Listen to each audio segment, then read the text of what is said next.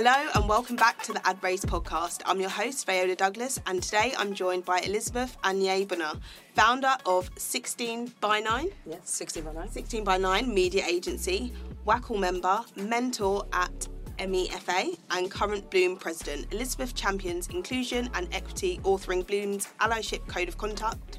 She's also a mentor and co founded the inclusion group Bloom in Colour. Hi. Welcome. Thank you. So we're going all the way back to the start of your career. So this is going to be um, an interesting chat for you. Probably, probably things that you haven't spoken about for quite a while. Yeah. Um, so we're starting off with the fact that you studied law. I did.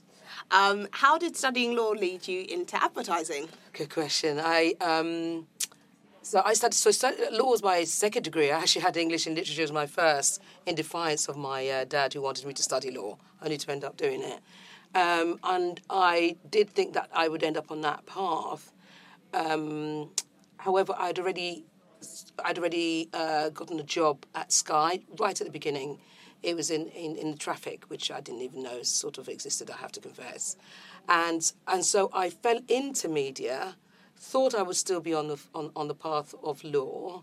Loved the studying of it. Went to College of Law, everything, but the actual um, creativity and the sort of immersion of, of content and things like that drew me where I ended up sort of staying in in media. So I, I fell into it, I would say, which a lot of people do, you know, uh, certainly on, me, on, on the media advertising side of things. Um, and yeah, sort of decided not to carry on in the legal bit other than applying my, you know, um, legalese knowledge when I'm speaking to lawyers in the media world yeah, I guess it helps to have that level of understanding mm. when you're having those conversations. So, looking back towards the start of your career, what really attracted you to the world of advertising and marketing? So, I know you studied law, but you were always looking in that direction. Um, do you know why? Yeah, well, I mean, do you know? I, it's funny, you know how you, you know, I'm a great believer in manifestation, and so I always, you know, used to switch on MTV and think, God, I'd love to sort of work, you know, at at somewhere like that. And um, what really I would say attracted to me, apart from the social element of it, the buzz and the um, you know um, variety, is and the content, which is which is brilliant because obviously I, have I've been a lot of time in uh, the youth and um, young kids sort of you know content it's just the be, the ability to be able to be expressive and be me. Um, and so it, that's what attracted me to it in the end, uh, really. Uh, yeah, I would say. And yeah, and, and met some amazing people in, in, in the process. Yeah. And you were saying then that you grew up watching MTV. You obviously ended up working for many years I at did. MTV. Yes. Um, how was that time in your career? Oh, do you know, it was it was brilliant. Of course, it was, you know, uh, um, it's quite it's one of those sort of it was like work hard, play hard type setups. Um, so you did you did you know there was an, an awful lot of um, information, a, a, lot of things you needed to learn. You were dealing with clients, uh, a lot of money, uh, your clients' money, um, and so you needed to make sure that you delivered.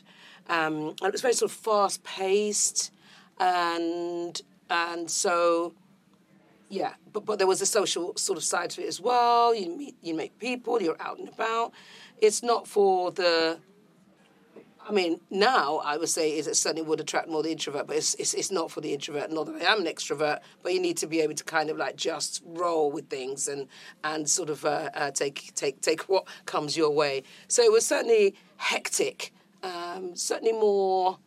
Um, I wouldn't say it was Mad Men, but it's less Mad Men now than it was in those days. Let's just put it that way. Yeah. Yeah. Yeah, compared to now. So as you became more established, you obviously were working in broadcasting. Um, tell me about your route into Turner Broadcasting and what, what specifically was Turner Broadcasting kind of working on?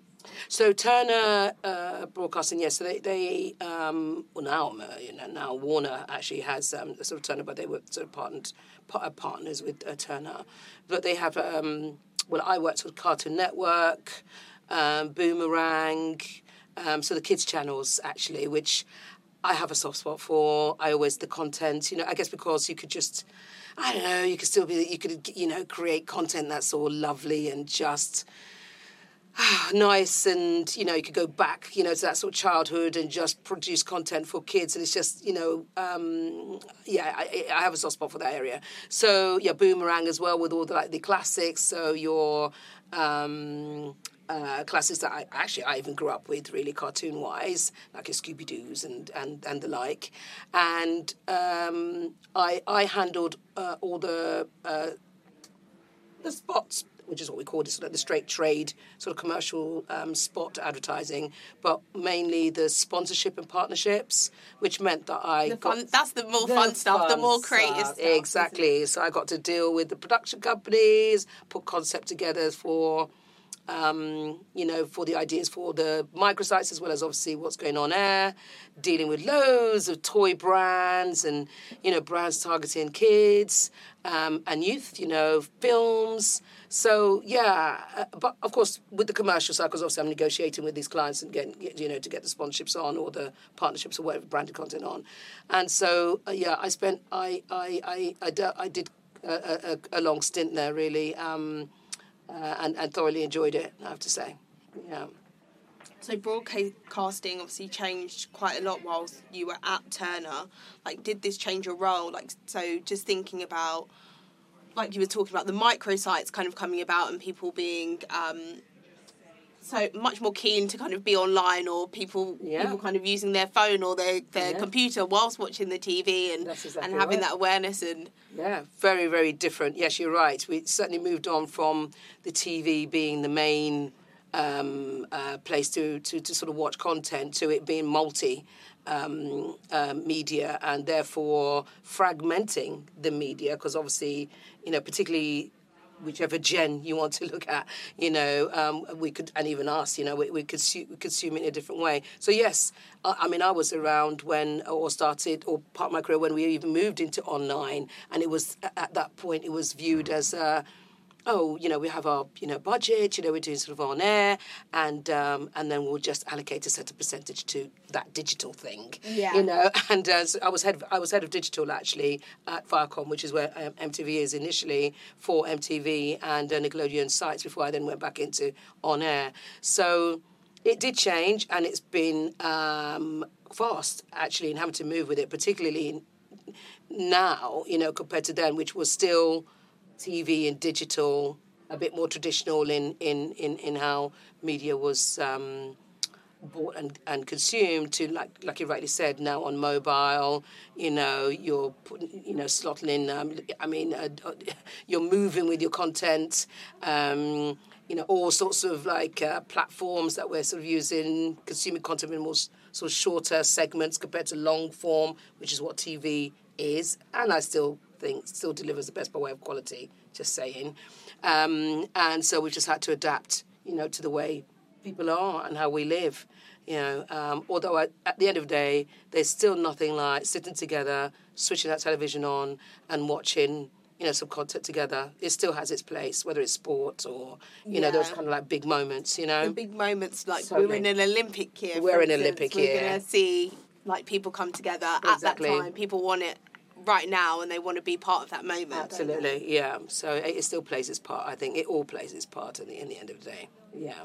So you then went on to work at Sky and also A and E, the A and E television networks. Yeah. How did you find those roles in comparison, I guess, to Turner Broadcasting? Was it like a, a different, a completely different level? Yeah, I mean, um, mm, yes. Uh, uh, so because I started at Sky, so let's go back to my alma mater, um, then moved obviously, like I said, MTV and, Viacom, and then a stint in Africa before coming to Turner, and then um, and then back at Sky. And so Sky was very familiar territory, of course, but I went there in a shorter, for a shorter uh, role, almost consultative, really. And I, I deliberately did that to make myself feel a bit uncomfortable so that I could shift into what is now where I am as in being an entrepreneur. Because I was staying safe in this corporate yeah. space, you know. And so those last two roles, that and A&E Networks, again on the partnership side of things, you know, um, and dealing with uh, the channels that Sky and A&E had, Um, so familiar, obviously, on on you know um, on air and sponsorships and you know everything in and around it. Um, but I, I, I took shorter roles there to to to make myself a little bit uncomfortable so that I could then launch 16 by 9. Yeah. And the last one in this section. So, do you have any advice for someone new in the industry looking to reach that next level, working in the marketing and partnership side of, of broadcasting? Yeah, I would definitely say, particularly or even now in my journey, is build your network or get into a network, be part of a network um, it can be overwhelming otherwise. You know, really, you wouldn't know where to where to start. Like I said, I fell into media. I didn't even know half these roles. I'd never even heard of advertising. Really, I mean, I did, but you only think of TV from what you see. You know, which is presenters and content and things like that. I didn't know there was a big machine happening behind. You know, the scenes in that way. You know, so um, definitely do your research um, go on now. The beauty of social and the beauty of online is you could just follow, you can see what people are doing and about, you see what networks they're in, and then you then join those networks. Um, and when I say networks, I don't mean networks by way of um, obviously um, on on air uh, broadcasters. I mean by way of um, networking, you know, and building and that way. Um, definitely find a mentor, you know, who can um, guide you. Um, uh, they are so important. I feel I didn't really have a mentor. I had champions, um, and I think it's important to do that to kind of just give you some idea of um, what it's all about and and help you guide, uh, sort of guide you. But definitely take risks.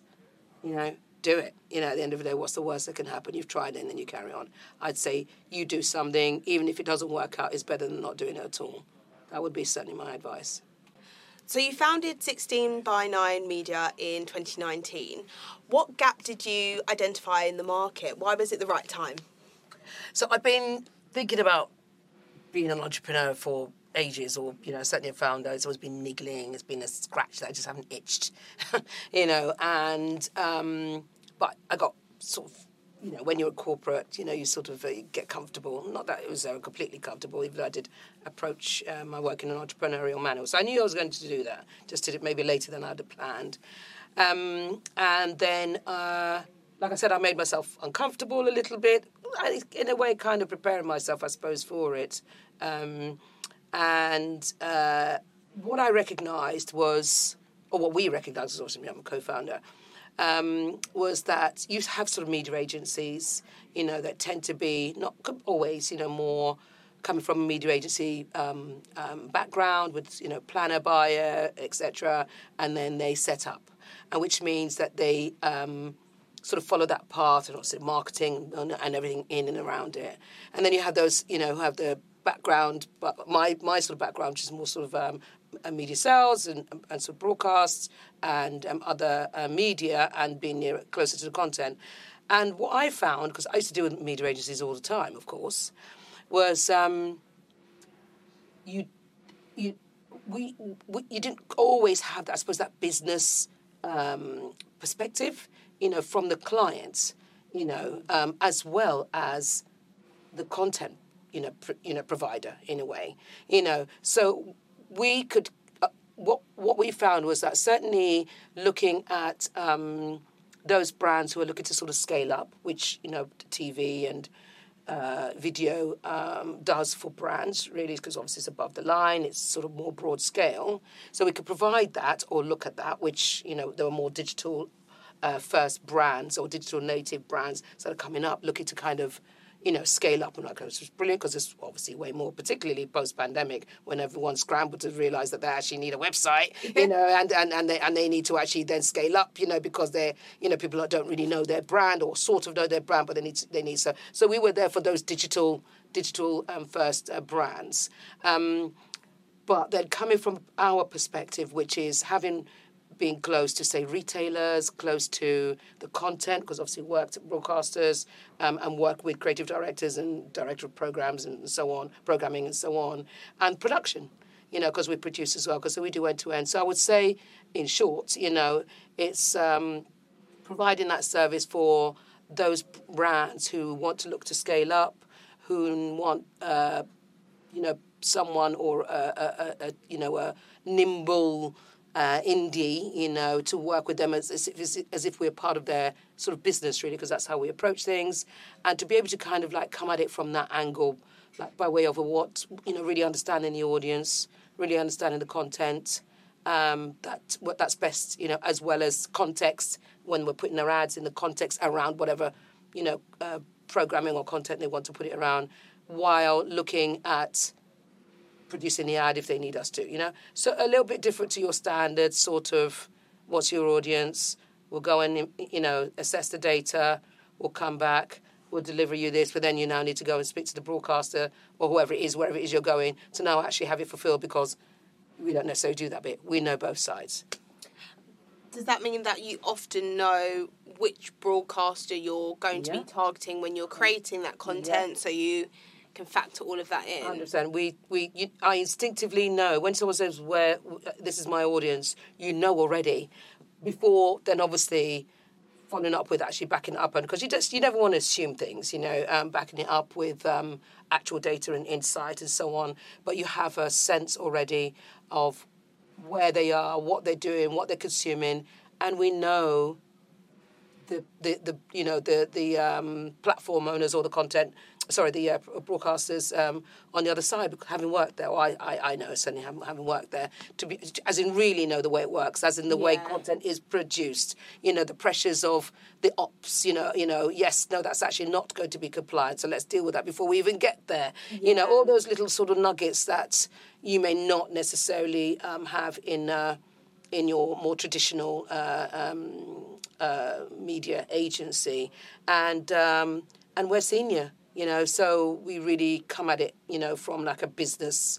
Um, sort of what are your KPIs and and challenge things, you know, where we think actually, do you know what? Yeah, that you might be thinking this, but how about this wild card con- consideration, you know?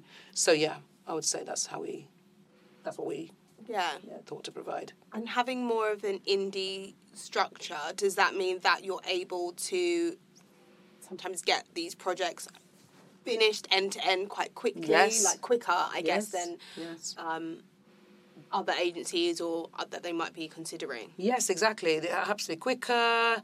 Um, we don't have ridiculous costs. Um, we are nimble in that we will partner with others, you know, so we're one of those. Um, we don't claim to know everything, so we're not going to. We- We're more specialised in, in, in, in on screen type of media, whether it's TV, whether it's, you know, YouTube, whether it's. Um, cinema or digital outdoor, that type of on-screen video, because that's our Yeah. that's where we come from.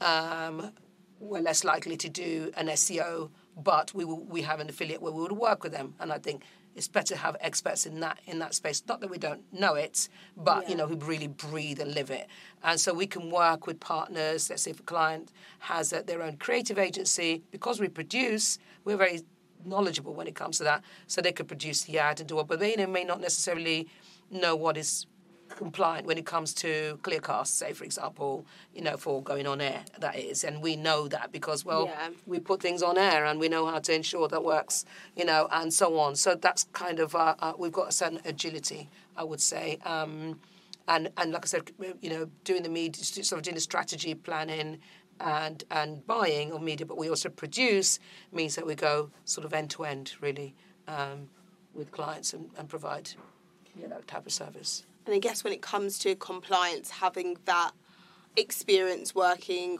on the children's networks is God, probably yeah. really helpful because I think that's one of the areas where there's been so, so many changes over the years and it's like constantly um, changing the goalposts, aren't they, as to, to what can hundred percent. yeah, be on those channels. Yes, exactly. Whether you know you've got HFSS, which obviously high fat um, sugar and salt brands, or not, or you know having something that will have to go post nine p.m. and we would instinctively go, okay, this script is going to is going to be post nine nine Yeah. p.m. So you either have another one, or we come up with something, you know, or we know to be able to kind of maybe go, well, actually, you know, this should be okay, you know, or you just need an extra level of. Um, explanation, you know, and we just are so we, we, so we're very very aware of all all of those things. Yes, particularly having worked in the youth and kids' world where those types of things are really um, um, looked at seriously, and then applying my legal mind. so talking to lawyers or talking to the um, you know um, the regulators, you know, um, um, quite comfortably, you know, in that sort of space. Yeah, sort of helps. So, what's your biggest motivation, I guess, as a co-founder? Ooh, right. So, I mm, motivation. Do you know what? Right, I think the because I mean, being a co-founder, I, I've got to be honest. I mean, some, someone said to me once, you know what? It can be a lonely place, which it can be, because you are hustling, you are juggling, and you are having to make decisions. And unless you find a network where there are co other people who are like you, um, you, you you can sometimes feel, ah, okay, what what what, you know, this is kind of a bit much sometimes. But the beauty of it is, I guess, the flexibility it affords me. Um, I have kids, you know, and I, I, am able to be around them, you know. Um, it's allowed me to meet so many wonderful people and do other things, which sometimes I think do, I do too much, you know, but it allows me that flex to be able to do that and um, sort of dictate things as much as one can do my way, you know, uh, by being a, a co co-founder. Yeah, so I would say, yeah, that that really is what is the beauty of it. You know, you're always on the go. I've had that entrepreneurial mindset even when I was in corporate world, and I approach whatever I do in that manner, um, and definitely not. Um, I'm more of a lateral kind of multi type person, you know, um, as opposed to binary or one dimensional. Yeah. So you've spoken about blending purpose and career, and how does 16 by 9 media really fit into that that way of way of thinking and approaching things? Oh yeah, no, definitely. And uh, uh, like I said to you before about you know doing too much, I, I you know I, I actually do, but that gives me purpose, you know. And um, they both kind of cross over to to each other. So so for example we have we have our brands we have our clients but i'm actively seeking black owned brands you know black owned black owned uh, uh, businesses because i feel that they um, not all of course some do well with their marketing and so on but a lot of time is very much reliant on organic. And i want to you know be that agency to support say that type of um, uh, business, you know, to uh, get them to space where they have more exposure for the brand and then they grow, say. So that's applying my marketing and advertising knowledge and experience. And I, I'm talking particularly black owned because, you know, I represent that that, that community in that way, um, or women owned, say, as well, the same sort of thing. You know, those sorts of, you know, areas where they're a little bit more pressured, whether it comes from by way of not getting access to funding in the same way, or, and therefore every, you know, piece of money that they are spending is really, you know, um, stressed, I suppose. So to actually provide support, you know, for those types of um, um uh, those types of brands. So that's on the 16 by 9, but of course then I do all the other stuff that I do, which I'm sure we will talk about, you know, which, which kind of crosses over. So when I'm out on a panel or I'm out at an event and I'm talking about other things that matter to me, um, I'm representing 16 by 9 as well as representing me in, in you know, in, in um, uh, in, in the other guises that I have to kind of get that message across uh, in, in, relation to what gives me purpose, which is you know driving for that equality for women, for women of color, and other sort of uh, marginalized groups. You know, really that don't quite have that voice. You know, but certainly for me in, in my my two uh, shoes as a woman um, and a, you know um, a black woman, you know, um, who's a business owner and a yeah, a founder of a media agency, and there aren't many of us around. Definitely not. So tell me about some of your best moments, like any specific clients or projects with um, 16 by 9 that really stand out to you um, from founding the agency in 2019 to now. You've got you've got a few years under your belt already. I do, yes. I mean, I love all the clients, of course, um, and they've all been great in that. You know, like I said, we do with a lot of them. Uh, you know, to look to scale up. So you know, you, you find that you're part of the business, then as a result, you're really sort of um, seeing you know the impact you have. But I have to say, I, I you know we, we had a, a recent one, um, well not recent as a campaign called uh, as a brand called Naturally Naturally Tiwa, and it's a beauty brand and. Um, I mean, the the founder is just awesome. You know, her name is Shalom Lloyd, and in fact, she just got an MBE, so she's obviously doing something well in the community and her background is science, um, and um, she does other stuff. You know, she's, she's STEM background, and she does other stuff in the community to support you know people um, there. But this brand is again, she's black. It's a black-owned brand. Not that she puts that forward, but for me, I, I you know, I take I take that on board. It's not only targeting it's targeting everyone of course it's for everybody. And we uh, took um, she was sitting in the sort of digital space, and we brought up, scaled up, where we ran a, a campaign for her uh, last year on Sky. It was big. Um, it um, her first ad, which we created, and um, and and sort of scaled her up in that manner, like you know, and and and she's she's soaring. She's now B Corp um, certified. Obviously, it's not all to do with 60 by numbers that we're part, we're part, part of, of that story. journey exactly yeah. she's got her mbe you know she's doing amazing things and the brand is just such a beautiful brand so it's lovely when you're that close to that you know um, type of product that is doing you know what it's doing. It's wonderful skincare um, uh, a product uh, as for adults uh, as well as kids actually, um, and but also the purpose that kind of comes with it as well because of the amazing work that they do and to then be able to be part of that and support that as well. So I would say certainly that one, and it's not it's it's it's a, a you know still on its way up, you know, so not as big as some of the other obviously uh, more high profile you know uh, brands, but it's it's a beautiful uh, um, one to be part of, I would say. So yeah, that's for me. Do you work with brands of different sizes, like at any part of their journey, from like smaller brands to household names? Yes, yes, so we do. Yeah, we work across board. I mean, we'd, we'd work with any brand that wants to work with us. I would say that yeah, um, yeah, essentially because of the medium that we uh, uh, work on, it tends to draw those types of brands that want scale. Um, but yeah, we do. We just do attract though those that are looking to scale up you know, in the main, which tends to be your SMEs or your middles, you know, uh, on the way up, as opposed to the full on established, been around for hundreds of years type yeah. thing. Um, although, yeah, like I said, we're fine with any of those. So now we're going to move on to focus like solely on diversity and inclusion. Um, so have you felt like the conversations around race have changed a lot since the start of your career, kind of thinking all the way, all the way back to MTV days, yeah, I guess, Turner yeah. Broadcasting, Sky, all of them. Like, has it changed a lot? And, and was there a was the most significant change you noticed during kind of that 2020 period mm. around George Floyd's murder?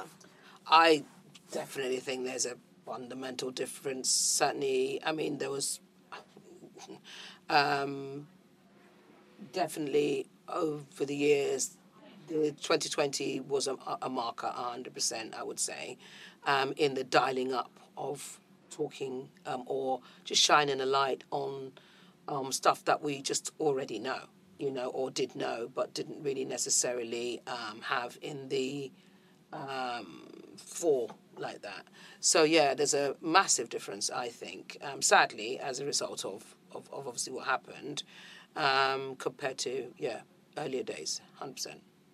And how important is diversity and inclusion in, in your business specifically? Yeah, I mean, I, I live and breathe it, you know, so, I, I you know, um, it's very important, I think, and it, uh, and I know some people, or, or there are there's you know some schools of thought that say diversity is post, you know, we're post that, or um, it's dead, even. Some people have sort of said. Now, I think it's all about how you define what diversity actually means. And um, at the end of the day, you can't argue, I don't think, with having um, more impact if you have more diverse thought, you know, informing any creative decision or anything you're doing versus having one type you know, um, informing something. you know important. So it's it's yeah it's something that something that I live in and breathe for sixteen by nine as well as a- anything else I do really to try and ensure that there's representation and that voices are heard, you know, where where but but authentically. Yeah, authentically, yeah. We've got a few initiatives, I guess, that are focused around um, advertising and marketing agencies to get more diversity within their their teams. Is there the same level of like focus on getting kind of more diverse people into media, the media side of things? Do you think? I would say that there's definitely more. Um, there has been more intent, you know, around getting a more a more of a representation, you know, having a more diverse workforce, and that's across board, you know, uh, of you know within the different types of you know marginalisation. Um, you know, to ensure that there's representation, particularly when we're media. You know, if you're talking to an audience, you kind of want to inform your output so that you, you know, land in an authentic manner. Um, and if there are groups that are less and you've got a, mass, you know, uh, then you kind of need to reconfigure to make sure that you are uh, representative, you know. So yeah, definitely. Um, there, there, there is there is that uh, need, um, and I think it's really important. It's just like I said. I don't think it stops at diversity, which I think you know it tends to happen. Inclusion, I think, is very important. You know, because at the end of the day, you can look to recruit. You know, which I think, like I said, more, there's more of an intention to do that, but maybe I would dare I say not as much. You know, um, not as much uh, effort put into uh, the actual retention side of things. And if someone sort of comes in and they don't feel like they're included or they don't feel like they belong, they're more likely to, to then leave, you know. And I think that's where the industry still needs to work on, on doing stuff. And equity, to me, out of the DEI, is, I think, the most important because you can try and be diverse or tr- be representative, but if you're not ensuring that there's e- equality by way of, of equity, there's an if there's an imbalance there, then it's not. I don't think it's it's going to work because you still have things around then gender pay gap. Why? You still have things around an ethnicity pay gap. Why? Why is there a difference between one, eth- you know, someone from one ethnicity background and another when everything else is the same by way of, you know, uh, skills and so on? It shouldn't be, you know. And there's no, um, there's no imper- you know, there's no sort of um, companies don't have to uh, declare that or or make it right. You know, they do it because obviously there's pressure on them to do it. You know, and I, I don't know uh, how, anyone who could argue for that, you know, disparity in in in or imbalance in that equity. You know, so yeah, I think that it's you know there's still work to do. There's definitely intention. Um, there's a lot of pressure in the in the world, as we know, which is put pressure on businesses. So it's one of many things they have to do. But I would argue it's not a nice to have. It should be part of the KPI. It should be just woven in like anything else because stats and actual results show that if you have a diverse workforce, they feel included, that you are um, are making them feel like they belong, and you've ensured an equality by way of treatment, you will get, or you're more likely to get, a positive return. So you're president of Bloom. And am I right in saying Bloom provides strategic leadership and direction for a 450 member women's network? That's correct. So, what drew you towards Bloom as an organisation? Were you a member there before you Became became president. president? Yeah, I was a member. I was a member for a couple of years. Um, I was head of allyship, actually, you know, before I became the uh, president. Uh, I, like I said, remember I mentioned before about networks, and I think it's it's important to be to be um, to be part of one if you can. Um, I went to what is called Bloomfest, which is uh, their um, annual um, annual summit, annual sort of you know day of um, amazing workshops and thoughts, you know, um, uh, pieces from uh, keynote speakers and you know, in and everything was around it. And I just thought it was. I, went to one in uh, 29. It was before the pandemic, so it was 2019, yes. And I was just blown away. I was like, oh my gosh. I mean, it was just very. It was punchy. They didn't. They didn't.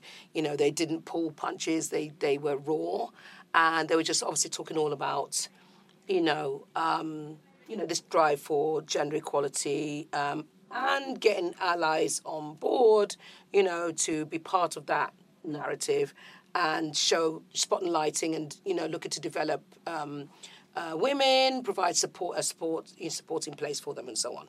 So then I then joined as a result, and um, like I said, I became head of uh, allyship. I uh, I did co-found uh, Bloom in Colour because even though Bloom was amazing, they were kind of falling into the trap of not being representative in their elite LT. So Bloom Blooming Colour was there to kind of, you know, make Bloom more diverse by way of you know ethnicity certainly, um, and then you know and then I became the president of Bloom three years later. yeah. So you, you co-founded Bloom in Colour. So um, just a bit of an explanation. It they're an inclusive group for women of colour and allies to support and elevate voices, informing a broader network of the ethnicity considerations within Bloom. Mm-hmm. Um, you've explained a bit about kind of why it was important to to form Bloom in Colour as part of Bloom's remit. Do you think that this is something that more networks and groups that are focused on women, I guess, need to think about their own like diverse range of voices within within their groups, and that that's you know really important. Yeah, definitely. I mean, I I would say I mean I this year for maybe uh, as as president um, I've. Um, my, my, my thing this year I'm very passionate about is intersectionality and applying that intersectional lens. And um, I think it's it's a great barometer, but also a, a great lens, you know, really, um, into um, ensuring that we are considering. We're not a monolith, you know. We may be all women, say for example, but we're not. We don't have exactly the same life experiences. Some would have privileges in one space, others won't. You know, others would have privileges in other spaces that you may not necessarily have considered because you may be bunching one into a box, you know. And so if you apply that intersectional lens, then you're ensuring that all those groups, whether it's neurodivergent, um, whether it's um, LGBTQ plus, you know, whether it's um, parents, uh, you know, over 40s, um, so looking at menopause or, you know, women's health, all those sorts of things, you know, um, as well as obviously ethnicity and so on, that's all kind of covered. Yeah, so I think networks, it's quite a lot, but we, I, I describe intersectionality as a kaleidoscope, you know, and it's got its little specks and little beautiful sort of colours, yeah, that are individuals, that's us, but then it creates this broader amazing image, which is all of us. And I think that's how the world is. I mean, I think that's how we are. So we can't be applying, you know, one, you know, type of thing when we are not one in that way, as in we are individual. So yeah. And you've spoken a bit about the the gender pay gap. Mm. Um, what other big challenges do you think there are f- that women are seeing across the the industry? Obviously, the pay gap is one. Are there any other like key challenges that we're still trying yeah. to solve? I guess. Yeah, I mean, we're still trying to sort of solve that. I mean, we don't have, um, although there is some progress in um, getting uh, women into senior leadership. You know, in C-suite positions on the board, particularly when you're looking at your FTSE you know, 100, 500, you know, the, the, the level of uh, percentage of, of men versus women is still low. Um, some you see some reports where they say there's there's progress that's been made, um, but if you were to dig down, you'll find that that includes non-exec roles that aren't as in directors, you know, who aren't necessarily paid in the same way, right? So yes, there may be some progress, and of course, it's a good vehicle, non-exec um, roles, but you know, there's still something to do. And then if you then drill down to looking at, say, black women, say, for example, in senior uh, leadership, the numbers are minuscule. Or if you're looking at, you know, those with um, visible disability or invisible disability or and so on and so forth. And i think that's as as women you know so if you start drilling down in that in that way then you find that the numbers are even smaller. So there's there's a lot of work still to be done. I think it's on the radar. But um, if you still have situations where you've got you're battling against um, certain establishments. Obviously, obviously, we've seen this stuff, you know, um, in um, whether it's the police. Obviously, not all police are are, are like um, what we've sort of seen, but certainly elements, you know, where you're still having to, you know, push against. Um, women needing to feel like they are safe, say for example, you know, walking Yeah. the streets or you know um, all that. Then there's there's a lot that we kind of still have to do. Yeah, sadly. and what's the best way, I guess, for people to um, get involved with Bloom? Like, is there? Do you have a, a summit coming up? Do you have a Bloom a Bloom Fest? Yes, we do actually. Funny she'd ask that question. yes, we do. It's on the seventh of February. Yes. Very soon. Yes, very soon. Yes, Bloomfest is on. Um, excited and exhausted. uh, you know, the team are working on it. Yeah, there's um, you know workshops. There's panels.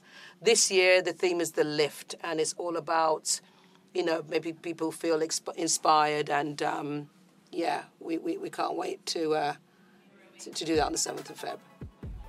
Thank you so much for joining me. I'm Fayola Douglas and I've been joined by Elizabeth Anyaegbuna, founder of 16 by 9 Media Agency and president of Bloom.